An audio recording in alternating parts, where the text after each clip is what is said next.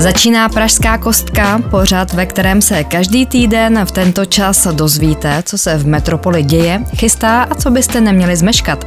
Čekají vás zprávy z ulice, radnic i kulturní scény. Vítá vás Pavlína Kosová.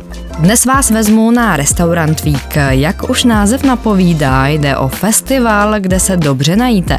Restaurant Vík je známý hlavně ve světě a letos se poprvé koná i v Praze. V Pražské kostce oslavíme také 130 let založení Českého jachtklubu a nebudou chybět ani kulturní typy. A to jak pro tento víkend, tak třeba i příští týden. Pražská kostka právě začala, máte se na co těšit. Pražská kostka s Pavlínou Kosovou.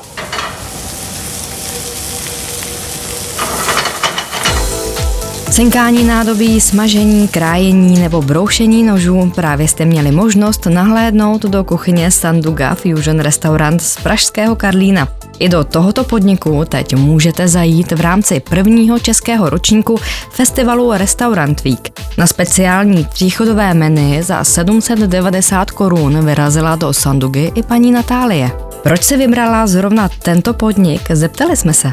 Já normálně jako do fusion restaurací nechodím, protože jsem taková jako spíš tradiční. Právě v rámci teda tohohle festivalu jsem si řekla, proč to nevyzkoušet, tak jsem tady. Výběr ze dvou meníček super, nemohla jsem se dokonce rozhodnout, které. Jsme tu ve dvou, abychom eh, mohli ochutnat obě dvě. Je to prostě fusion restaurant, no. Nedala bych to já takhle nikdy dohromady a, a nenapadlo by mě si to dát, takže se na to těším, jako, jako předken vepřový bok a jehněčí, anebo teda krevety a kalamáry jako hlavní chod. Je to pro mě velice hmm. zajímavé. A co si pro vás v Sanduze připravili? Očekávejte spojení netradičních chutí, slibuje šéf kuchař Martin Jonáš. Já jsem se sadil na klasiku, jo. Prostě máme tam krevety, máme tam kalamáry, máme vepřový, to má každý rád a máme jehněčí, protože je jaro. Takže to je vlastně ten náš cíl, víc do toho dát jara a spojit věci, které nejsou tak běžné, jako medvědí česnek a kalamáru a krevety a další věci, které tady prostě máme. Takže s tím chceme pracovat a s tím, co tady máme běžně. Pro nás to je velká změna, že si můžeme zavařit asi něco jiného, ne to stále nabídku. Tak jsme to rádi. Jedním z cílů festivalu je nabídnout účastníkům zážitek, který by si jinak nedopřáli a pro restaurace to mimo jiné znamená možnost přilákat budoucí stále zákazníky. Alespoň podle manažera restaurace Davida Demeho. Se málo lidí ví, tak eh, to byl jako takový hlavní důvod, si myslím. Jako ukázat vlastně, co děláme, jak to děláme, to je vlastně asi nejhlavnější důvod. Už jsme se vlastně zúčastnili asi dvou nebo tří takových akcí a většinou to pro nás znamenalo to, že jsme měli jako nový zákazníky, z kterých se vlastně stali stálí zákazníci. Pražská kostka. Na Expressu. Jednou z 25 restaurací, které se zapojily do Restaurant Víku je Sanduga Fusion Restaurant. Martina Jonáše, šéf kuchaře karlínské restaurace, jsme slyšeli už v předchozím vstupu. Já ho ale zároveň vítám ve studiu. Díky, že jste přijal pozvání do Pražské kostky. Jak se mění choď kuchyně, když jsou teď festivalové dny? Tak je to pro nás trošku trošku problém, máme víc rezervací, snažíme se dávat všem perfektní servis, takže ty přípravy jsou větší, ale baví nás to, takže to děláme rádi samozřejmě. My už jsme to nastínili, jak ale kompletně vypadá to menu, které nabízíte v rámci festivalu. My vlastně máme dvě varianty menu. Máme jedno rybí a jedno masové menu. To rybí vlastně máme předkrm seviš z argentinských krevet. Tam máme takový zvláštní efekt, kde mění vlastně omáčka barvu z modrý na fialovou. Pak máme kalamáru, kterou vlastně dáváme s květákem, používáme tam miso a kokosový olej a různé bylinky a asi ty kalamáry děláme úplně jinak, než je každý jako zvyklý. A u toho masového menu, tak uh, tam jsme využili to, co máme všichni rádi, což je vepřový, takže máme selečí rolovaný bok, s kimči, který se vlastně děláme sami a hlavní chod máme jehněčí, který je teď vlastně v sezóně a je jaro a chřest, takže to teď používáme. No. A jako dezert máme zmrzliny, naše domácí. Omáčka mění barvu. Můžete nám prozradit to kouzlo? Jasně, eh, my používáme takový speciální čaj azijský z modrých květů a vlastně ho vylouhujeme, dochutíme ho, zalejeme tím tu rybu a to vlastně při chemické reakci mění barvu. Takže tam dáme kyselost a vlastně se z modrý stane fialová před, přímo před tím hostem. A podle čeho jste sestavovali to menu? My jsme chtěli něco, co bude trošku jiný, než děláme standardně, ale zároveň jsme chtěli něco ze surovin, co jsou jako normálně dostupný a aby to ty lidi moc nemátlo, neklamalo, chtěli jsme to mít prostě perfektní.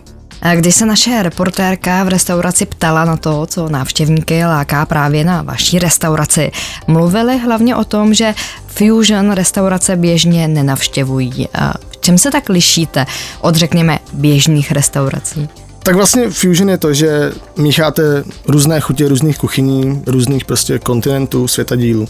Takže my se hodně hrajeme s Ázií, hodně se hrajeme s českou kuchyní, spojujeme to, občas něco z Francie, ale vyloženě se snažíme jet ty klasické české věci a pomoci to trochu tou Ázii, kde jsou ty chutě trochu zajímavější a rozmanitější. A kde eh, hledáte inspiraci v tom, řekněme, míchání? Asi všichni doma známe to, že zkoušíme nové chutě a pak se nám to tak trochu úplně eh, nevždy povede. Eh, my pracujeme s těma chutěma, co jako fungují. Takže když děláme třeba u nás koprovku, tak nepoužíváme klasický ocet, ale používáme rýžový ocet. A další věci, které si mu tomu můžeme jako představit. Takže když děláme knedlík, tak děláme azijský třeba knedlík. Trochu upravujeme k té omáčce a tak dále a tak dále. Vlastně hrajeme si s tím, aby to byly jako taky ocet třeba, ale trochu jiný.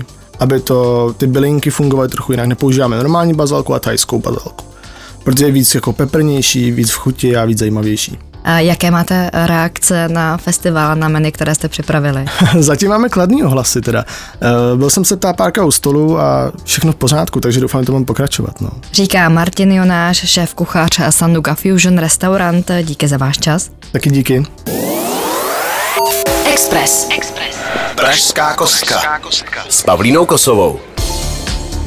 Posloucháte Pražskou kostku, kam přijala pozvání spolupořadatelka restaurant Víku Petra Kubálková. Vítám vás na Expressu. Dobrý den. A letos pořádáte první ročník festivalu. Kde se zrodila ta myšlenka dovést restaurant Vík do Česka? Zrodila se v prosinci minulého roku, ale já osobně restaurant Week znám ze Spojených států americký, protože jsem měla to štěstí, že jsem tam byla v době, kdy se konalo v New Yorku a v Chicagu a koncept se hrozně moc líbil a já jsem snila, že by něco takového bylo i v Čechách. V té době tady byl obdobný festival, ale vlastně já jsem ho nějakým způsobem minula. A po potkání se s Aničkou Grossmanovou, food, food pionýrkou, která vlastně se pohybuje mezi restauracema a pohybuje se v oblasti eh, restauratérství a jídla a zemědělství a farmářství, eh, tak to mě oslovila a řekla, Polsko by rádo přišlo na český trh s restaurant víkem, hledám někoho, kdo by to se mnou tady upek a já jsem řekla, jdu do toho. Festival poběží až do příští neděle, 23. dubna. A jaké jsou prozatím ohlasy? A jsme hrozně nervózní, ty první ohlasy jsou, uh, lidi to vítají, lidi si pamatují právě ten předchozí festival, uh, restaurace to hodně vítají, protože říkali, něco takového nám chybělo. Uh, to je ta pozitivní část. Samozřejmě na začátku jsme byli nervózní, protože jsme noví na trhu, restaurant Week nemá žádnou historii. I když za náma stojí partner a investor z Polska, tak přece jenom Češi a český trh je trošku skeptický, takže aby nám uvěřili, tak to dalo hodně práce a měli jsme štěstí, že teda na nás vsadili a umožnili nám uh, rozjet restaurant Week. A hosti a hostky, podle toho, co vidíme od středy na sociálních sítích, jak, je, jak se sdílí storíčka a fotografie menu a jak k nám lidi píšou, tak to vypadá, že opravdu je to festival, že si to lidi užívají a že všech eh, nyní už 28 restaurací připravilo uh, skvělá, zajímavá menu, která lidi baví a která prostě umí překvapit. Takže zatím to vypadá dobře. Říkal jsem, že jsme taky trochu nervózní.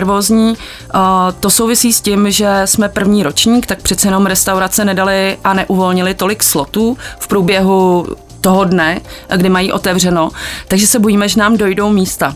A jsme teď třetí den festivalový a už se bojíme, že ke konci festivalu budeme muset přemlouvat některé z restaurací, aby nám dali další sloty. Jak jste vybírali restaurace, které se do festivalu zapojily? Mluvili jsme hlavně o restauraci Sanduga. Jaké další podniky mohou lidé vyzkoušet?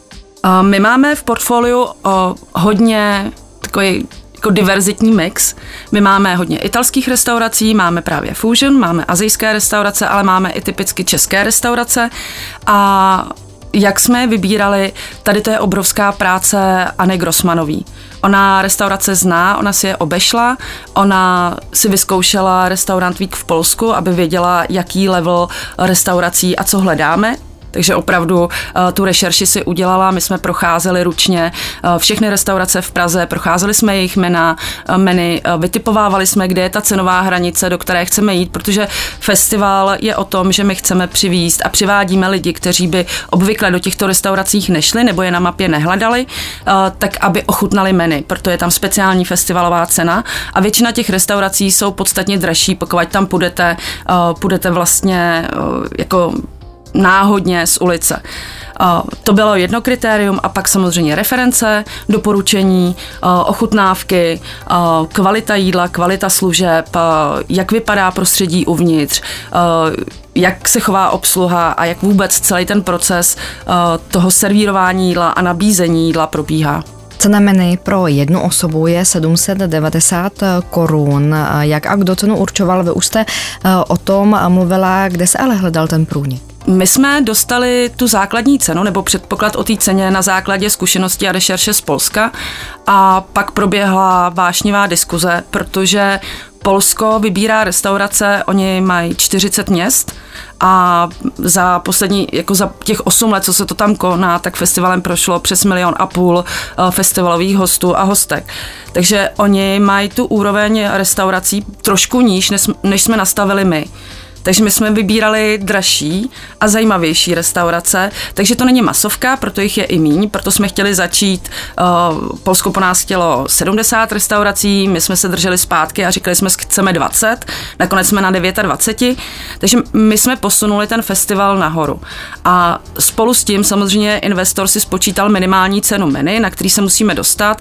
A my, když jsme tu cenu viděli, tak jsme řekli, že to v žádném případě nejsme vlastně schopní uh, zobchodovat s restauracemi, který jsme vybrali a museli bychom ten festival posunout do už takových těch normálnějších uh, uh, restaurací, kam chodíte, což jsme nechtěli, takže my jsme cenu zvyšovali, abychom vůbec byli schopní přesvědčit restaurace, uh, aby se nám vešly do ceny, ale zároveň udrželi tu kvalitu jejich kuchyně a celý ten servis okolo. A pokud by chtěli posluchači na festival zajít, kde a jak si mohou restaurace a menu vybrat? A máme webové stránky restaurant.cz a jediná možnost, jak eh, získat festivalovou cenu je právě registrace a platba přes tento webový portál. Je to z toho důvodu, že my vlastně uh, všechny rezervace do určité části předplácíme. Uh, my s restauracemi spolupracujeme, je tam festivalový koktejl Martiny, Fiero a Kinley Tonic, takže my musíme restauracím zavíst už nějaké zboží dřív, než lidé přijdou. Takže platby probíhají přes portál, s tím, že je možné rezervaci uh, upravit, zvětšit, zmenšit. Uh, je důležité říct, a je to častá otázka, nebo byla to ne častá, dvakrát, třikrát se lidé zeptali, uh, rezervaci si můžete udělat, pokud je vás dva a více, a je to z toho důvodu, že pokud byste chodili po festivalu sami, sami tak je to vlastně 790 korun a to pro vás nikdo, to festivalový menu, opravdu není schopný uvařit. Takže ta hranice je na dvou lidech. Uh, my na to říkáme, chceme, aby po covidu a po všech těch děsech, co v uplynulých třech letech jsme měli, tak aby člověk zase vylez trošku z té svý skořápky a pozval rodinu, přátelé, kamarády na večeři a neintrovertil a vylez zase ven. To byla slova Petry Kubálkové, spolupořadatelky Restaurant Víku. Díky, že jste si na posluchače Expressu našla čas. Děkuji moc. Posloucháte Pražskou kostku. Informace z pražského dění. Na Express FM. Krajskými vítězi soutěže o titul Historické město roku 2022 jsou České Budějovice, Cheb, Jičín nebo Praha 1. Kdo se stane celorepublikovým vítězem, budeme vědět příští týden. Rozhodovat se bude mezi 14 vítězi krajských kol. Podstatné je, kdo nejlépe využil peníze z programu Regenerace městských památkových rezervací a zón. Hlavní cena je spojená s odměnou milion korun na další péče o památky. Více o soutěži a pražském vítězi, tedy první městské části, zjišťovala reportérka Bronislava Grosová. Staroměstský orloj je jednou z nejznámějších pražských památek, která za sebou na Prahu jedna každý den přitáhne několik českých i zahraničních turistů. A bodejť by ne. Jedná se totiž o nejstarší orloj na světě, který nám už více než 600 let ukazuje nejen čas, ale také aktuální datum, den v týdnu, církevní svátky, fáze měsíce nebo třeba znamení zvěrokruhu.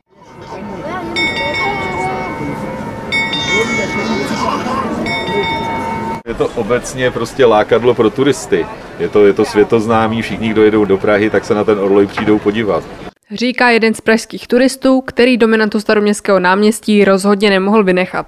A proč se bavíme zrovna o Pražské jedničce? Ta letos totiž vyhrála krajské kolo soutěže o titul Historické město roku 2023. Vyhlašuje ji Združení historických sídel Čech, Moravy a Slezska spolu s Ministerstvem pro místní rozvoj a kulturu. Ocenění městská část získala za revitalizaci velkého množství veřejných prostor a obnovu několika památkově chráněných objektů. Celorepublikového vítěze se pak dozvíme 18. dubna. A více už dodá předseda Združení Libor Honzárek. Tak soutěž o historické město to je soutěž, která pomáhá propagovat a nějakým způsobem popularizovat takzvaný program regenerace městských památkových rezervací a městských památkových zón. Tato soutěž už probíhá 30 let a víc než 5 miliard bylo investováno ze státních prostředků. Myslím, že ve světě nebo v Evropě nemá období, aspoň jsem nesistil podobnou nějakou paralelu, ale jsem moc rád, že funguje, protože díky tomu se opravuje velké množství památek, na které by jinak třeba nebylo ani umožněno sehnat eh, peníze. A pokud se opravuje takové velké množství památek, tak to samozřejmě má velký vliv na ty obyvatele, které v tom městě nebo vedle těch památek žijí, vnímají to a trošku posilujeme tímto způsobem patriotismus eh, obyvatel k místu, kde žijí, ale také eh, vlastně edukujeme vlastně to estetické cítění a vztah k tomu památkovému fondu. Ale není to jenom o Pražském orloji. Na území Prahy 1 se nachází velká památková rezervace, která má rozlohu 895 hektarů a obsahuje celkem 1265 kulturních památek a velké množství z nich se v posledních několika letech podařilo zrekonstruovat. Sama starostka městské části Terezie Radoměřská říká, že památky jsou bohatstvím, o které je třeba pečovat.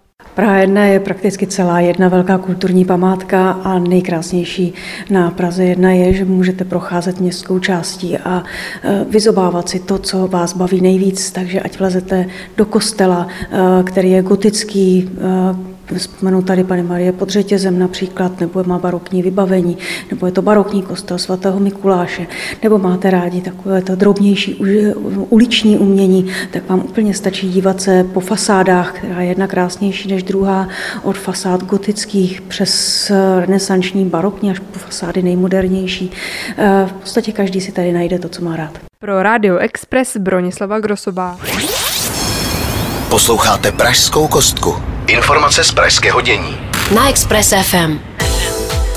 Praha 3 dokončila rekonstrukci horní části Žižkova náměstí, vyměnila popraskaný povrch a vysadila stromy a keře. Přibylo také pět panelů, kde mohou vystavovat své práce studenti sousední vyšší a střední umělecko-průmyslové školy. A pokračuje starosta Prahy 3 Michal Vronský. Snažili jsme se prostor udělat atraktivní tak, aby ti obyvatelé z toho sousedství zase měli zájem, aby to bylo místo atraktivní i pro ty studenty a aby tam docházelo k přirozeným sousedským setkáváním. Počítáme, že by tam pak byl sezónně stánek s občerstvením, je tam vlastně i instalována toaleta. Se starostou Trojky vedla rozhovor reportérka Kristina Tůmová a probrala s ním i plánované rušení poboček České pošty. A ta na Praze 3 chce zavřít hned pět poboček. Obyvatelů městské části by tak zbyla jen jedna pošta, a to v Olšanské ulici. Jejich 11 přepážek by se rozšířilo o dvě. To ale podle starosty Michala Vronského stačit nebude a s poštou chce ještě jednat. Jsme tady v situaci, že na 75 tisíc obyvatel zůstane jedna pobočka. My jsme si vlastně počítali na počet obyvatel, kolik těch přepážek by bylo potřeba, aby to zvládla pošta a vyšlo nám, že těch přepážek potřebujeme být na Praze 3 celkem 23. A přidejme ještě pár praktických informací pro Pražany. Vyřídit některé sociální dávky půjde v hlavním městě snadněji. Úřad práce rozšiřuje úřední hodiny, kromě pondělí a středy i na úterý. A jak dodává mluvčí úřadu Kateřina Beránková, není to jediná novinka. Zároveň úřad práce nabídne v hlavním městě vyšší počet termínů v rámci online rezervací na určitý den a hodinu a se zajištěním hladšího a rychlejšího průběhu vypomůže i tzv. management front. Možná jste se toho všimli, po zimě začalo v Praze jarní blokové čištění ulic. Obyvatelé jednotlivých částí ulic budou podle mluvčí technické zprávy komunikací Barbory Liškové včas upozorněni týden před zahájením čištění v té dané lokalitě, tak se objeví dopravní značení, zákaz zastavení s datumem a časem, že v tom místě proběhne blokové čištění. To probíhá vždy v čase od 8 do 15 hodin a zahrnuje jak ruční, tak strojní úklid. Zhruba na tom jednom bloku je několik lidí, kteří uklízí ručně, to znamená, že zhruba tři až čtyři ručaři, ale může samozřejmě, pokud je to větší blok, tak jich tam může být víc a potom může tam být zapojen i nějaký chodníkový samozběr a do toho potom jsou další lidi, kteří obsluhují zametací vůz a potom splachový vůz. V případě porušení zákazu parkování vám hrozí pokuta. Blokové čištění ulic v metropoli potrvá až do června. Express. Express. Pražská kostka. S Pavlínou Kosovou. Jachtařská sezóna začala, ta letošní je pro členy jachtklubu 130.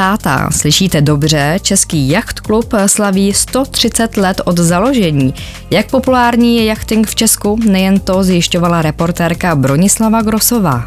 Český jachtklub slaví 130 let od svého založení. Jedná se o oficiální první klub svého druhu, který v Česku položil základní kámen pro jachting, neboli pro sport provozovaný na plachetnicích, hnaných silou větru. A teď už předseda klubu Pavel Švarc, který nám poví něco málo z historie. Za všechno může Josef Ressler Ořovský, který byl u začátku mnoha sportů, jako je lyžování, kanoistika a podobně. A náš klub založil v roce 18 1993, čili před 130 lety. Od eh, té doby Český jachtklub je velmi silným hráčem eh, na jachtarském prostředí, čili my jenom ne, neodpočítáváme ty roky 130 let, ale jsme opravdu aktivním klubem a jedním z nejúspěšnějších klubů v republice. Věnujeme se velmi intenzivně výchově mládeže a to se nám velmi daří. Yachting se v poslední době těší velké oblibě. Po celém světě najdete tisíce lodí a posádek, které tráví dlouhé měsíce a roky na moři. Třeba taková přeplavba Atlantiku je dnes relativně běžnou záležitostí a ročně ji absolvují stovky plachetnic. Čeští jachtaři se pak plaví především v chorvatských vodách Jadranu. Yachting je tedy druhem turistiky nebo rekreace a v některých přímořských členských státech i způsob výcviku budoucích námořníků, lodních důstojníků i kapitánů vojenského i obchodního loďstva. Lecko by ale mohlo napadnout, že jachting bude výsadou dospělých. Podle Pavla Švarce to je ale velká mílka. V pražském jachtklubu se na vodě baví i děti, a to už od sedmi let.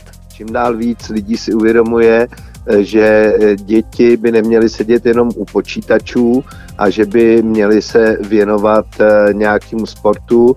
A jachting je naprosto čistý amatérský sport, který rozvíjí osobnost dětí a to si ty rodiče naštěstí uvědomují a dávají je k nám. Ty děti jezdí na lodní třídě Optimist, což jsou takový necičky, ale strašně oblíbený v celém světě. 95% jachtařů se na nich učilo a poskytujeme trenéry, protože pochopitelně to dítě na vodu nemůžete pustit jen tak bez zajištění, to znamená, vždycky u něj musí být trenér s motorovým člunem, který se postará o to, především, aby se to dítě dobře cítilo bezpečně, musí eh, získat v nás důvěru a tak dále, že se tam nedostane do nějakých krizových situací. Jinak ten sport je velmi bezpečný, protože když eh, se eh, přihodí chybička, tak se pouze namočí. Není to jako na lyžích nebo na kole, kdy se můžou odřít.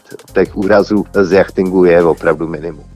Jachtařská sezóna v Česku trvá od dubna do října. Čím se těchto sedm měsíců v roce jachtaři baví? Jednak pořádáme v Praze, na Vltavě eh, zhruba šest závodů, které jsou tradiční. Například eh, zrovna příští týden eh, bude memoriál Reslera Ořovského, který se vlastně pořádá 90 let a i další jiný závody, které mají velkou tradici. Plus samozřejmě výcvik dětí probíhá různý různými soustředěními, to znamená trénujeme v Zadaru, teď se vrátili děti z Gardy, eh, z Lagody Garda a všechny velké závody jsou na velkých jezerech, to znamená Lipno, eh, Nechranice, Nový Mlíny a podobně. A jak jste slyšeli, jachtařská sezóna právě začala, takže kdo můžete, vemte rodinu a vyražte na vodu. Pro Radio Express Bronislava Grosová.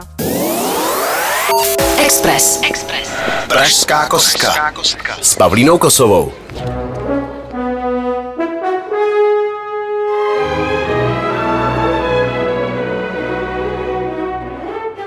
Možná jste poznali, kdo ne, tak těm prozradím, že jste právě slyšeli ukázku z opery Růžový kavalír od Richarda Strause. Z díla se i hned po premiéře v Královské opeře v Drážďanech stala klasika. Růžový kavalír přenese diváky do světa šlechtické Vídně poloviny 18. století. A pokud budete chtít, můžete se tam ocitnout i vy. Inscenaci totiž bude v přímém přenosu z New Yorkské metropolitní opery přenášet už za pár hodin hned několik kin v Česku. A to už dnes v sobotu 15. dubna. Ve tři čtvrtě na šest budeme moct růžového kavalíra schlédnout v pražských kinech Světozor Airo nebo třeba v síti poboček Sinestar. A pokud byste si ještě dnes chtěli udělat výlet za hranice metropole, co třeba vyrazit do Plzně, i v Česku totiž můžete zajít na Oktoberfest. Do topláků se nečepují jen německé speciály, ale i tuzemská Plzeň. Právě v Plzni dnes končí festival Českobavorského přátelství Trefpunkt. Organizátor Jiří Suchánek Expressu popsal, jaká tam k jídlu a pití hraje muzika. Ty žánry se eh, hlavně motají kolem tradiční hudby, hodně dechové a to jak eh, klasické bavorské party bandy, které hrají buď to ty tradiční věci, ale nebo i covery známých rockových eh, legend. A na závěr přidám ještě pár pozvánek na příští týden. Nestihli jste ucpaný systém v Davidském divadle, ještě můžete stihnout Dernieru. Tady malá ochutnávka. Vylítlo to na mě z kanalizace! Jak vylítlo? Hovno není rasek! No někde to musí být ucpaný, nebo co? Když jste tak chytrej, tak si to zkuste prošťouknout sám! A já cítím, že za tím vším musí někdo být. Kdo to je tohleto? To je Bůh.